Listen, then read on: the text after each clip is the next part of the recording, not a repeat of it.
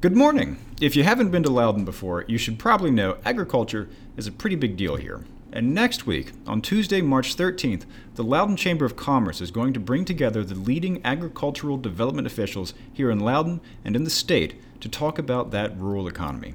So today, I've got one of them here Loudon Department of Economic Development Agricultural Development Officer, Kelly Hinkle. Hi, Kelly. Hey, Renss.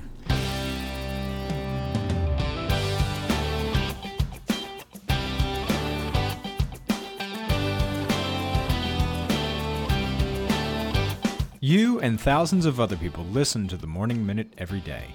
It's trusted, it's personal, and you take it with you wherever you go. So if you've got a business, why not advertise on the Morning Minute and reach the thousands of people listening right alongside you wherever they are? Get in touch at loudounnow.com slash advertise or email us at sales at loudounnow.com. That's loudounnow.com slash advertise or sales at loudounnow.com.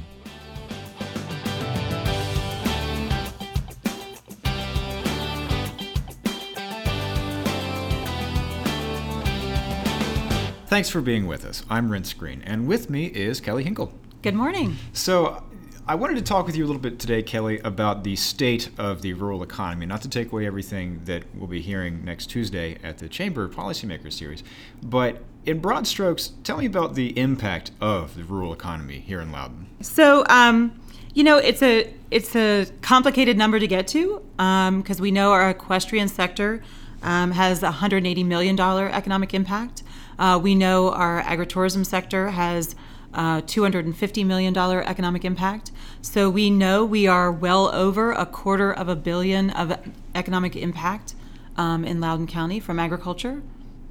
Yeah, I mean, it's a huge thing. Anyone who's been to any of our, what, how many, 42 wineries? 47 wineries. 47 wineries, yes. and what do we have to do? 20, 28 breweries, breweries. yes. it changes every day. I think I saw at least five more coming this year. Yeah, yeah, we expect so. five more this year. Sure, but it's more than just wineries and breweries, too. I mean, tell me about the, some of the other or, uh, industries that we have here in Loudoun. Yeah, so, um, you know, we have a great um, land base still in commodity agriculture soybeans, corn, hay, beef cattle. Um, for those who have been in Loudoun County for a long time, uh, they remember that Loudoun County was a, a huge dairy industry. Uh, most of those dairy farms have converted over to uh, beef cattle, beef cattle industry. Uh, we have a handful of beef farms that are finishing their animals and uh, selling directly through farmers markets or on farm stands. Uh, we're seeing an increase in the number of farms that are doing uh, pasture raised pork. Uh, we've had two farm stands open in the last year uh, that are uh, raising their own pork and um, doing really well selling on the farm. And I mean, you mentioned the fact that this used to be a big dairy county. The the story of Loudoun, we always talk about the urbanization and the growth in Loudoun, but the rural economy continues to change and grow too. What have you seen and what have you seen changing in the rural economy in Loudoun? Has it has it changed? Yeah, it's definitely changed, and I think that urbanization has also been an asset uh, for Loudoun's rural economy because, like we mentioned before, we have 47 wineries in the county, and when people look at us, they say, "Well, that's not surprising. You have." You know you're you're close to these urban cores and to Washington D.C. But the the thing that I think we're most proud of is keeping our value-added agriculture and our rural economy rooted in agriculture. We have more wineries than any other county in Virginia, but we have more grapes planted than any other county in Virginia. And we're seeing an expansion of the cut flower industries in Loudoun County. We're seeing farmers who are adding the cut flowers to their existing operations. And then we're seeing cut flower operations in other counties in Virginia that are moving to Loudoun County because they they recognize the business friendly environment that we have in Loudoun and they also recognize the way that we promote our farm based businesses. And uh, it continues to change. I mean, tell me, what are we seeing on the horizon for Loudoun County's agricultural economy? Yeah, so I think probably the biggest opportunity right now um, is the industrial hemp sector. And there's some changes that need to be made in Washington for us to fully take advantage of that sector because currently a farmer cannot produce uh, industrial hemp unless they're associated with uh, a university that's doing research. So um, there's legislation in Richmond um, that is being put in place so that when federal law changes, we're ready to take advantage of it in, in Virginia.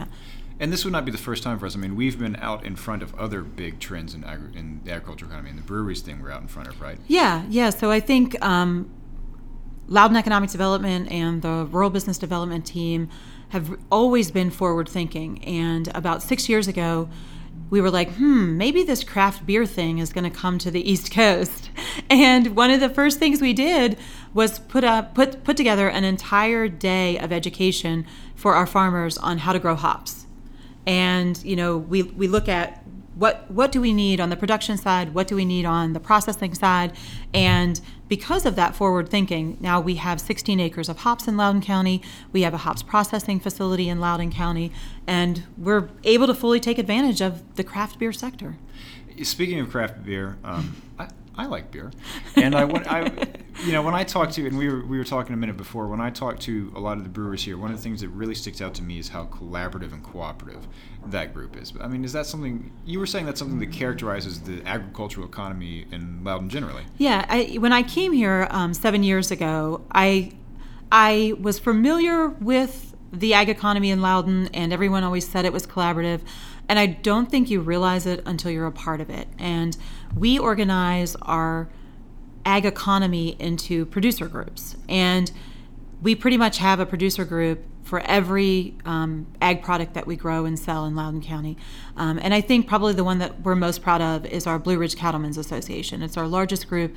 They meet on a regular basis. They they mostly meet to just network and talk about you know any issues they're having and to learn from each other. So you'll be there with Virginia Secretary of Agriculture and Forestry Bettina Ring. Uh, what kind of stuff do you think we'll be hearing about at that panel next week? I think you'll hear me talk about our uh, vibrant winery industry, our vibrant craft brewery industry. We'll talk about the crops that are planted in Loudoun to support those industry, our growing cut flower industry and wedding business in Loudoun's rural economy, and we'll talk about what's on the horizon, including the industrial hemp sector. Very cool. So join us, Kelly, and Virginia Secretary of Agriculture and Forestry Bettina Ring next Tuesday at 8 a.m. for the latest Chamber Policymakers Series breakfast, The State of the Rural Economy. It'll be at February Cellars, and you can find out more at loudounchamber.org. Kelly Hinkle, thanks so much for taking the time. Thanks for having me. In other news, Loudoun County supervisors have started the wheels turning on the regulatory side of bringing DC United to Philip A. Bolen Memorial Park just south of Leesburg. The deal with this Major League Soccer team would bring a new 5,000 seat stadium, a second division professional men's soccer team to play in that stadium, DC United's new headquarters, four more soccer fields, and parking to Bolen Park. DC United proposes to pay for all of those facilities, except for the parking, through a long term lease, but the county would own the stadium and the fields. But before any of that can be built, the county has to work through changes to its zoning and comprehensive plan in that area to allow for it. And time is tight. Those kinds of changes go through public hearings at the Planning Commission and Board of Supervisors and often take more than a year. But that second division professional soccer team's contract with its league requires it to start playing next spring. And of course, those changes have to be approved before they can start building. To meet that schedule, county planners plan to put the application through a faster than normal process with Planning Commission review in June or July and Board of Supervisors action in July or September. This project, it must be said, has gotten opposition from the people living next door in Kincaid Forest. Kincaid Boulevard goes through that neighborhood but has not yet been opened to through traffic. The people living there are worried if the stadium is opened, so will Kincaid Boulevard, which will open a route from Bolen Park to Battlefield Parkway, and they're worried about the traffic that could mean in their neighborhood. Go to loudounnow.com slash morning minute to check out the whole story. Some more news, because that's what we do at Loudoun Now. You may recall that school board members and school system administrators have been getting their inboxes filled up by people upset about the changes to Monroe Tech. The school system had planned to cut about two dozen of the courses there in half. That would mean many students would not have time to get the professional certifications they need to get jobs straight out of high school. Well, at a meeting Tuesday, Assistant Superintendent of Instruction Ashley Ellis said some of those changes will be reversed. Three of those 23 courses, welding, graphic communications, and auto servicing technology, will indeed be offered for two years. Elsewhere, though, the school will continue focusing on enrolling more students. At their new facility at the Academies of Loudoun, they'll be able to enroll about twice as many students, nearly a thousand. Ellis said she and her staff have also addressed a joint statement from Monroe students last week protesting changes to admission criteria. Students are still required to submit their full academic record, Algebra 1 exam scores, and PSAT scores, but under the new policy, they are no longer asked about their career goals or to explain why they would be good candidates for the program or to include teacher recommendations. And for the first time, gardens, porches, and backyards in Hillsboro will be open to the public as the centerpiece of the town's inaugural Gardens in the Gap event in April. The proceeds of this event will help pay for preserving Hillsboro's 1874 Old Stone School. Mayor Roger Vance said Gardens in the Gap will become Hillsboro's signature springtime event, with a chance to check out some of those gardens, backyards, and porches, and to peruse the work of some of the region's artisans, landscapers, and garden suppliers. The weekend kicks off with a Friday night eat, drink, and be literary event focusing on the gardens at Thomas Jefferson's Monticello. For tickets and details, go to oldstoneschool.org. Get the full story on this and all these stories over at loudounnow.com. And while you're there, read about the donut shop that two retired politicians from opposite sides of the aisle are opening around Northern Virginia. They're bringing Sugar Shack donuts to the region. It's all at loudounnow.com. On today's Get Out Loudoun calendar, the League of Women Voters of Loudoun County is holding a voter engagement forum tonight from 7 to 9 p.m. at Rust Library in Leesburg.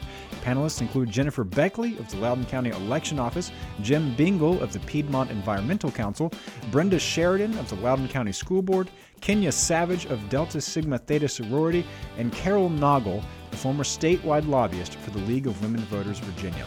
Get the details on this event and check out the rest of the event's calendar at getoutloudoun.com. And if you like the Morning Minute, have the barista write the Morning Minute is awesome onto your latte to tell all your friends and subscribe wherever you get your podcasts, and it'll be waiting for you there every morning. Okay, I am headed out of town again, so this is the last Morning Minute for the week. So I'll talk to you Monday. Have a great weekend and have a great day.